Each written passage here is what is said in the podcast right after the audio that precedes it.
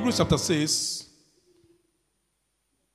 from verse 1 and to, into 2. Let me read verses 1 and 2. Hebrews 6, 1 and 2 says, Therefore, leaving the discussion of the elementary principles of Christ, let us go on to perfection. The word perfection there has to do with completion. I hope you know that if you start a building and you lay the foundation and you haven't done anything on top of that foundation, you haven't completed, have you?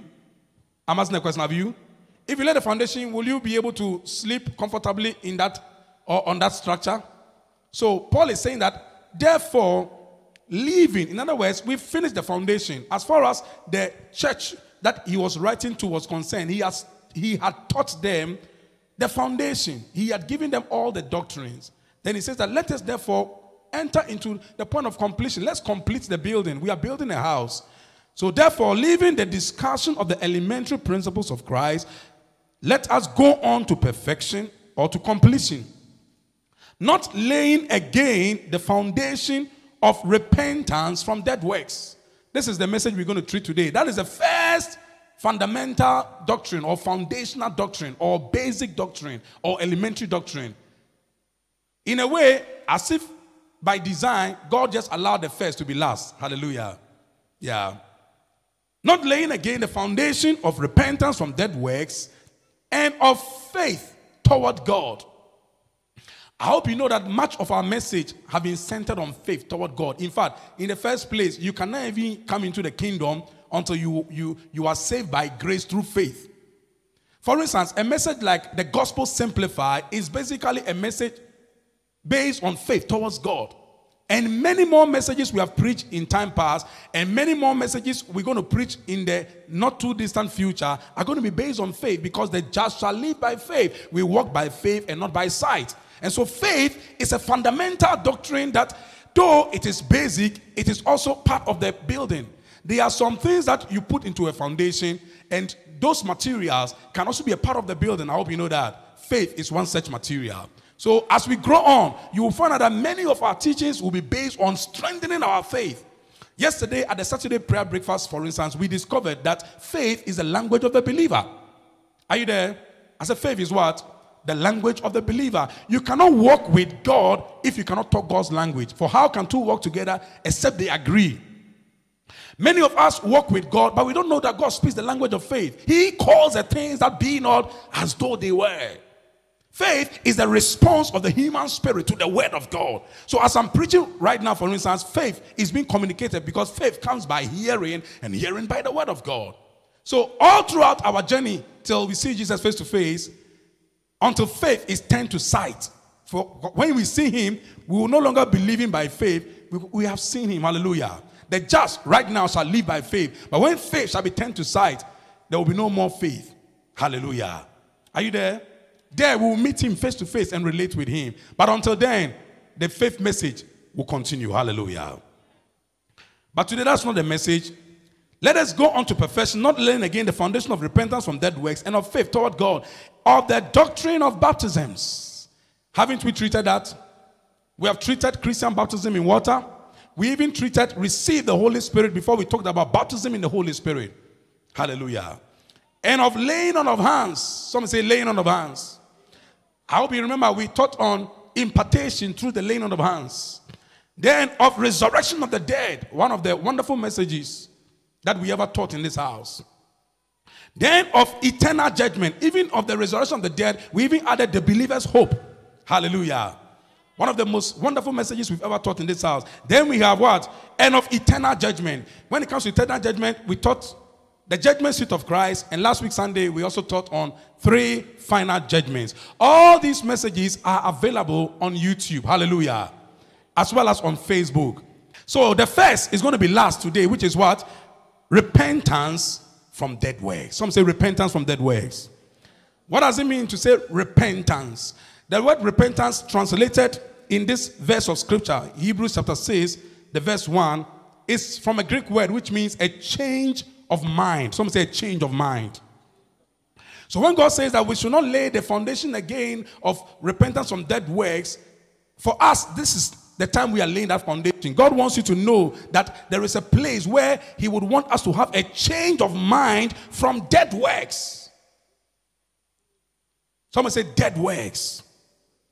I hope you know that, for instance, when we treated the judgment seat of Christ, we discovered that at the judgment seat of Christ, it is salvation that will usher you into the presence of God at the rapture. And then your works will follow you. But there are two kinds of works. They are what the Bible calls good works. And then here we find out that there's also dead works. We discovered when we're dealing with judgment seat of Christ that when Jesus looks through our works with his eyes like a flame of fire, if your works were of gold, of silver, of precious stones, it will be refined. Hallelujah. So we can call gold, silver, and precious stones as good works. Some say good works. But if your works were of wood, of hay, or of stubble, or of or straw, the, the New King James says straw. If your works were of wood, hay, or straw, then that is dead works because when he looks through your works, it will burn into ashes and you will suffer loss. Hallelujah. Although those works must have been celebrated, must have been hailed by men, or might have been hailed by men. Men might have celebrated you. Men might have said, You are doing well. See how you are blessing people. In the sight of God, in the sight of God, that may be dead works. Some say dead works. I don't think anybody wants to lay that kind of foundation in his life. Where everything that you did in this life, as far as God is concerned, when you appear before him, it will burn into ashes. That's dead works. It's not good works. Mind you, Ephesians chapter 2, verse 10 makes us to understand that we are the workmanship of God created in Christ Jesus for good works. Say, I am created in Christ Jesus for good works. In Matthew 5 16, for instance, Jesus said, Let your light so shine before men that they may see your good works and glorify your Father who is in heaven. So God wants us to live for good works. After we are born again, we are born again to do good works. Even in the book of Acts, chapter 10, the Bible says how God anointed Jesus Christ of Nazareth with the Holy Ghost and with power, who went about doing good and healing all that were oppressed of the devil, for God was with him. Hallelujah. So there is nothing wrong with good works so long as it is done to glorify God. In fact, what, what constitutes good works? Let me just read what I wrote down here. Okay, I said that dead works are works which do not have eternal value. Some say, dead works are works which do not have eternal value. I said, dead works are works which, when tested in the fire of the judgment seat of Christ, burn into ashes. That's dead works. On the other hand, good works are works which have eternal value. Good works are works which, when tested in the fire of the judgment seat of Christ, get refined.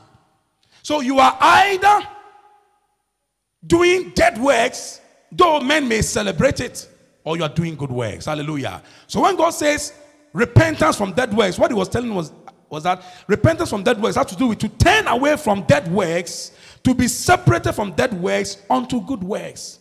In fact, the word repentance, apart from being change of mind, also means to turn away. Some say turn away. It's like you were going in this direction. And to repent is to turn away, turn your back towards good works, and now follow good works. Because you were created in Christ Jesus for good works. Don't let your works be celebrated by men, but be frowned upon by God. That's what God is telling us. It doesn't matter what we do in this life. If men say you are okay, and God says you are not okay, you are not okay. And Romans 3 4 says, Let God be true, but every man a liar. If you want men's applause, men's judgment, you may, you may, you may be misled and you may labor in vain. Paul said that I want to be found of him, that after I have labored, I will not be, I will not be a castaway. I will not be disappointed. I will not be disqualified. That's the word, disqualified. How will you feel like when after you have labored, all that you have done, after you gave your life to Christ, God says that they don't mean anything. They are all dead words, bent into ashes. I'm telling you, we will not waste our time like that. Hallelujah. Say, I am created in Christ Jesus for good works. Glory be to God. I even wrote down here, I said, right, dead works are wood, hay, and straw. Good works are gold, silver, and precious stones. Somebody say amen. So it's important that as a church, And as individual members of the body of Christ, from time to time, we assess ourselves whether what we are doing is dead works or it is good works. Hallelujah. Please, are you there? It's important that you assess yourself. You must judge yourself. We discovered when we were treating judgment seat of Christ that the only way to avoid, you know, God's disapproval at the judgment seat of Christ is to continually judge yourself so that you will not be judged. Because if God is going to judge you, it may be for condemnation. But if you judge yourself, you you correct yourself. Hallelujah. Correct yourself. This thing that I'm doing, does it please God? Does it reveal Jesus? Because we saw at the judgment seat of Christ when we're treating that subject, we saw that the foundation God has laid is Jesus Christ.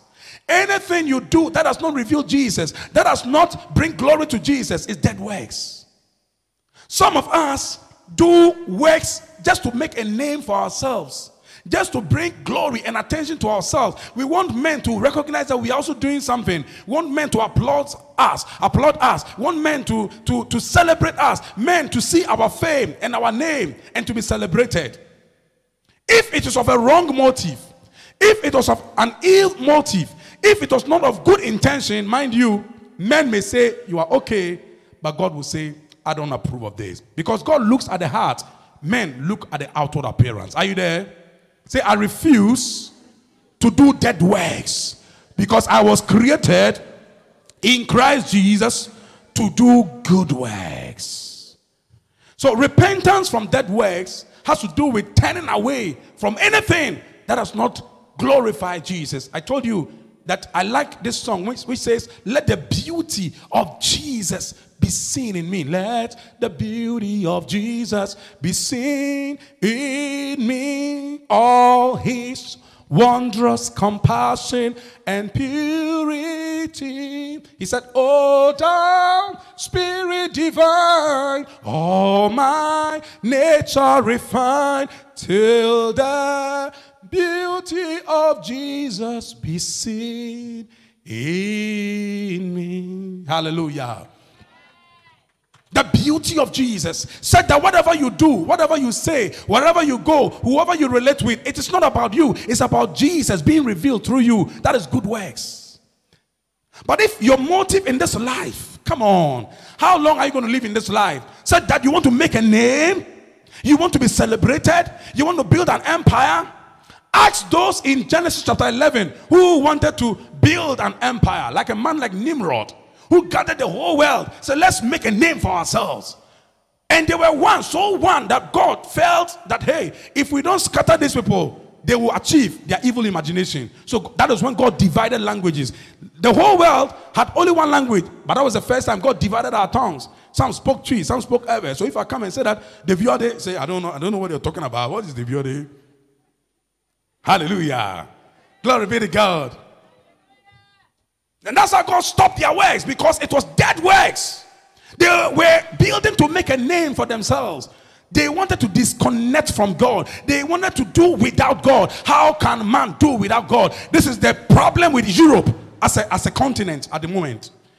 People who started with the founding fathers of Christianity, who built the right foundation, the generation that have come after the founding fathers say we don't want to have anything to do with God.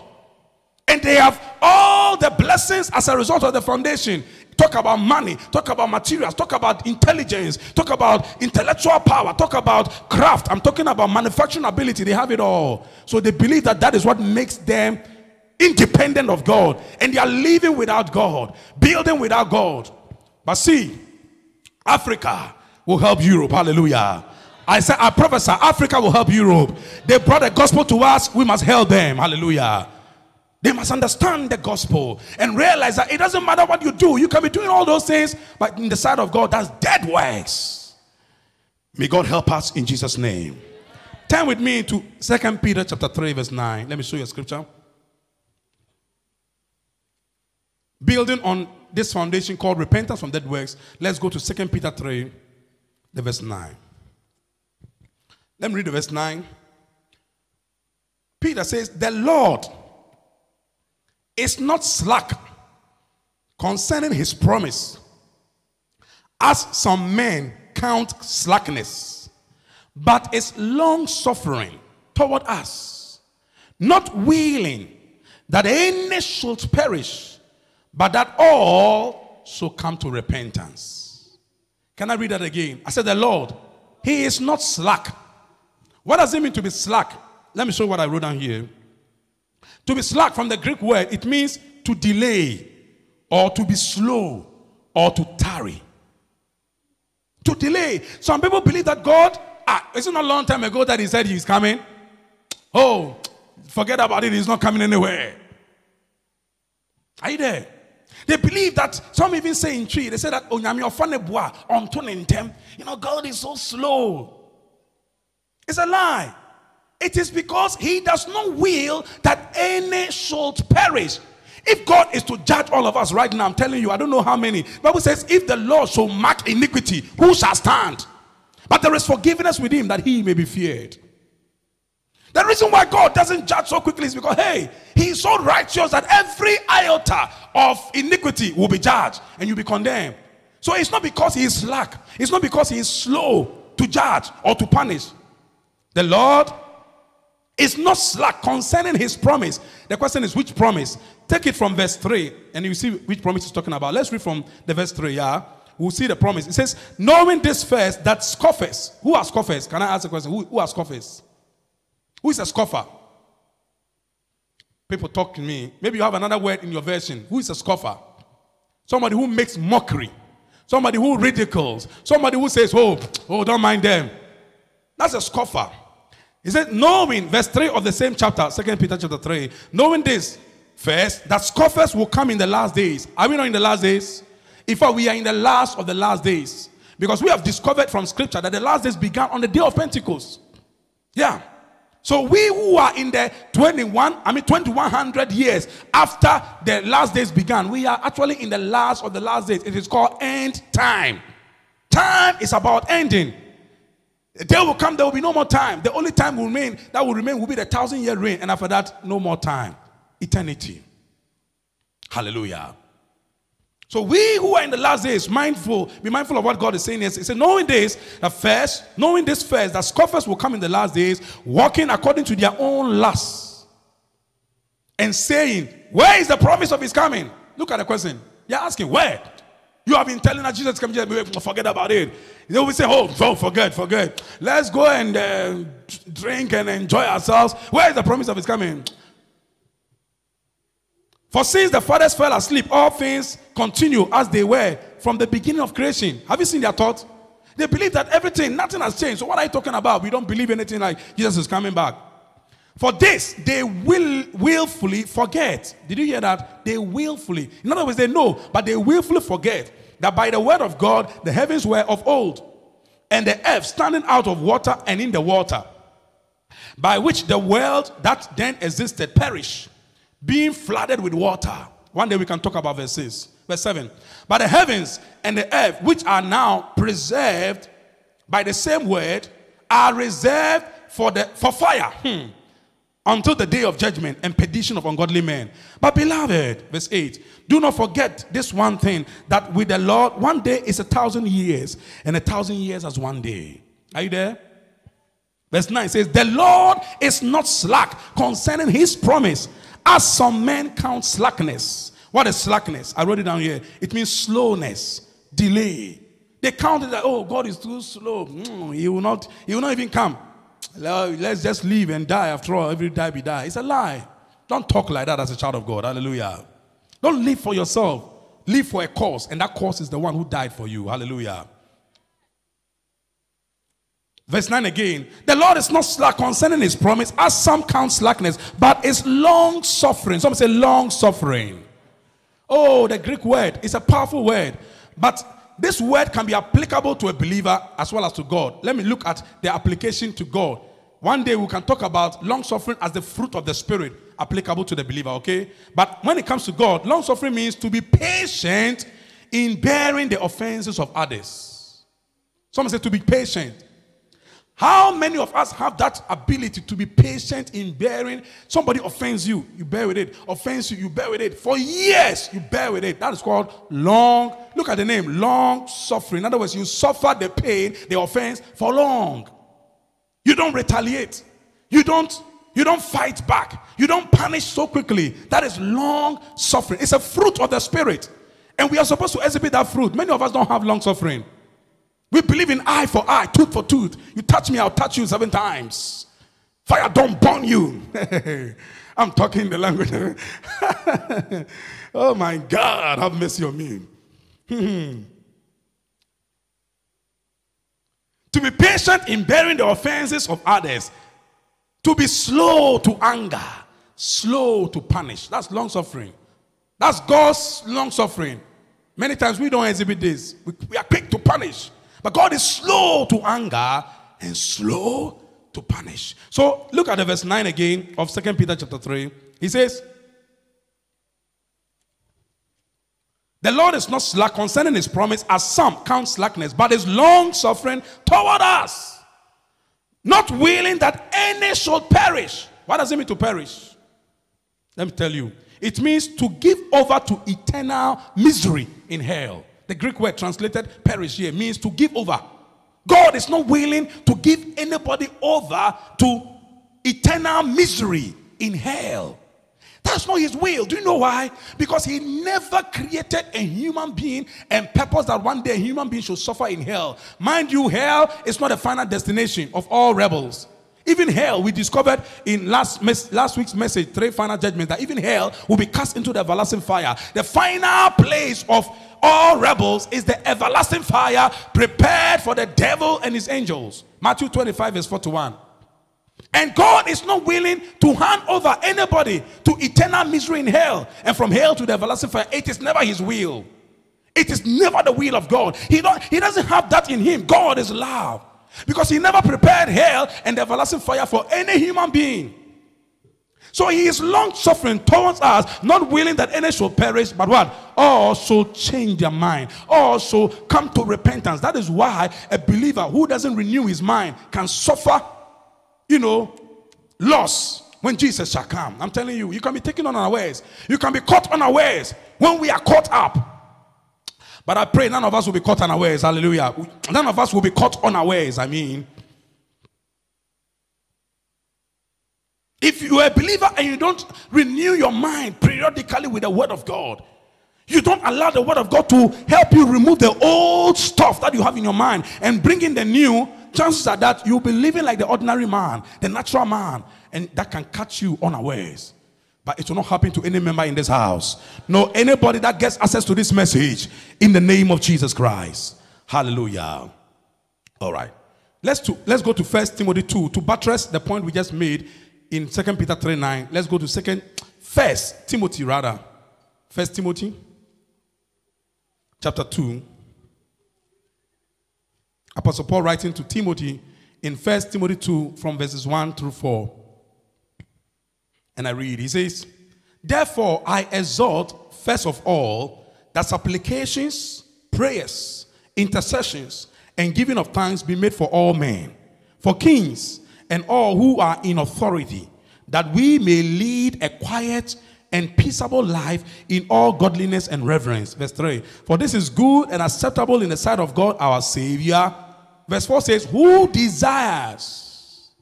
The, New, the King James says, Who who wills? Hmm? Is that what he said? Who wills? God wills. In other words, you want to know the will of God, look at God's will. Who desires, who wills all men to be saved and to come to the knowledge. The Greek word is epignosis. Epignosis is exact, complete, actual, full knowledge. Not partial knowledge, complete knowledge. God wants all men to come to the complete knowledge of the truth. Because you shall know the truth, and the truth shall do what? Shall make you free. It doesn't set free. Some versions say set free. It makes you free. There's a difference between setting free and making free. Setting you free is like it's like removing the chain. You know, you can set an animal free and it will still be standing there as if in its mind it's still in bondage. But to make you free is to produce freedom from within. Where out, out of the chain, now you go out and produce results. Hallelujah. You shall be made free by the truth that you know in the name of Jesus. God does not will. He said, No, who desires all men to be saved? He wills all men to be saved. Have you seen the mind of God? It is never the will of God that anybody shall perish.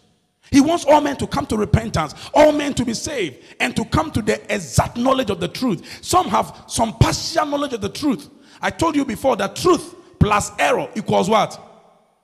Who can remember? Truth plus error. That means you have not listened to the very first message on the 15th of April. Hmm? Deception. Truth plus error is deception. It is just that sometimes you find truth being more in magnitude than the error. So you need more discernment to be able to ascertain that hmm, there's some deception somewhere.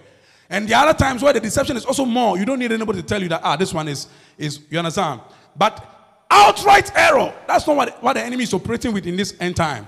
Because he knows that now people, there's knowledge everywhere. Bible said in the book of Daniel that in the, light, the last days, knowledge shall abound. So because knowledge is, has abounded, Satan is no longer using outright error. He knows if he brings outright error to you, you are likely to know that, ah, this one is error. So he will mix truth plus error, which is deception. And you've got to use discernment that is why we must grow. That is why we must know the truth for ourselves. So that when he brings his deception, you can tell the difference and Satan, get out of my side. I won't buy this theory. Hallelujah. May God give you discernment and give you a sense of, you know, knowing that, ah, this is truth, this is error. So you can rightly divide the word of truth. Somebody say amen. All right. Turn to Romans chapter 2, the verse 4. The last verse for today. Romans 2 verse 4. Apostle Paul, writing here, says that, Or do you despise the riches of his goodness, forbearance, and long suffering, not knowing that the goodness of God leads you to repentance? He's asking a question here. Please, have you seen how God deals with people? You know, oftentimes we think that just like we human beings do. If you want somebody to repent, for instance, if somebody commits murder right now, to let the person repent, the ideal place to take that person is where? To where? To prison. And sometimes the condition of imprisonment is not pleasant at all, to say the least. Hallelujah. So we believe that to make that person repent is to punish that individual, then he will repent. But God doesn't operate like man. It's not every time God punishes just to make you repent. There are times where God, in spite of all your rebellion, in spite of all your wickedness, in spite of all the negative things you are doing, He still shows you good. Because He wants to do you good so that you will know that it's not about you. It was while you were still sin, a sinner that he died for you. So he wants you to repent. That is why he makes the sun to shine upon both the righteous and the unrighteous. Rain comes upon both the righteous and the unrighteous. It's not because God cannot decipher between righteous and unrighteous. It's because he is good. He is intrinsically good. God is good by nature. He is love. So he says, Don't you know that? He said, Do you despise the forbearance of God? Let me read it again. Or do you despise the riches of his goodness? God is so rich in goodness. Hallelujah. Forbearance, you know forbearance? It's like long suffering, where you forbear, you you you you you accommodate. The thing is breaking you, but you accommodate. You just say, okay, nyashe, it's okay. Meanwhile, you know that you are feeling it, but it's okay. That's forbearance. It's a part of the fruit of the recreated spirit. I pray that you walk in forbearance. So there are three riches mentioned here. Do you despise the riches of his goodness? Forbearance, and long suffering. God is rich in long suffering. Hey, I wish that as a church we will cultivate these riches. Not only gold and silver, but rich in goodness, rich in forbearance, rich in what? Long suffering. Someone say, I want to be rich. I hope you want to be rich. So be rich in goodness. That is why he tells us in Romans chapter 12, for instance, when your enemy is hungry, do what? Feed him. When he is thirsty, Give him water to drink, for in doing so, you are heaping coals of fire on his head. Then the last verse says that, and do not be overcome with evil, but overcome evil with what? Good. Say, I'm rich in goodness. Oh, I pray that we will be rich, not only in money, but rich in goodness, rich in forbearance, being able to accommodate one another. They were timid, were coming. It's too much. Somebody steps on your toe, you want to now step on his toes and his on his liver. You want to Hey! Hmm. Rich in goodness, forbearance, and long suffering. As for long suffering, I don't know how many of us have long suffering like God. He said, Do you despise all these riches, not knowing that the goodness of God leads you to repentance? Or you don't know that when God is showing you good, it's not because He approves of that thing you are doing, it's because He wants you to change your mind, turn away from that wicked art. So he's showing you good because he loves you. He does not will that any should perish, but that all should come to repentance. He wills that all men be saved and come to the knowledge of the truth. That is why he, he forbears. That is why he's good to us. That is why he's long suffering. And I pray that having been shown so much goodness by God in spite of our wickedness, in spite of all the things that we do, having received God's forbearance, if God were to mark our iniquity, brother and sister, I'm telling you, all of us will be consumed. Bible says it's a fearful thing to fall into the hands of the living God. Do you know that in, in, in, in the time of judgment, I told you that even our, our thoughts are louder than our words. On the day of accountability, every thought you ever had and you didn't repent of, it will be displayed. Your thoughts will just be portrayed on the screen, and everybody will know the filthy thoughts. Oh my God, the wicked imaginations. Some are so malicious that they can plan that look, we're going to finish this man. Eh? This is what we must do. This is what we call malice. Not that evil should happen them per adventure, but you are now cooking, planning, and, and devising how the wickedness should happen to the individual. Brothers and sisters, Galatians 6 7 says, Be not deceived. God is not mocked. For whatever a man sows, that is what he will reap. If you're a child of God and you are in the habit of sowing evil, mind you, you reap a harvest of evil. We have been called to do good. Hallelujah. He has created us in Christ Jesus to do good works, not dead works. Don't let men celebrate you. And God says, I don't approve of you. Hallelujah. Say, I turn away from dead works. And from this day forward, I choose to go do good works because I was created for that purpose. In Jesus' name. Put your hands together to the Lord. Somebody put your hands together to the Lord. Glory be to God.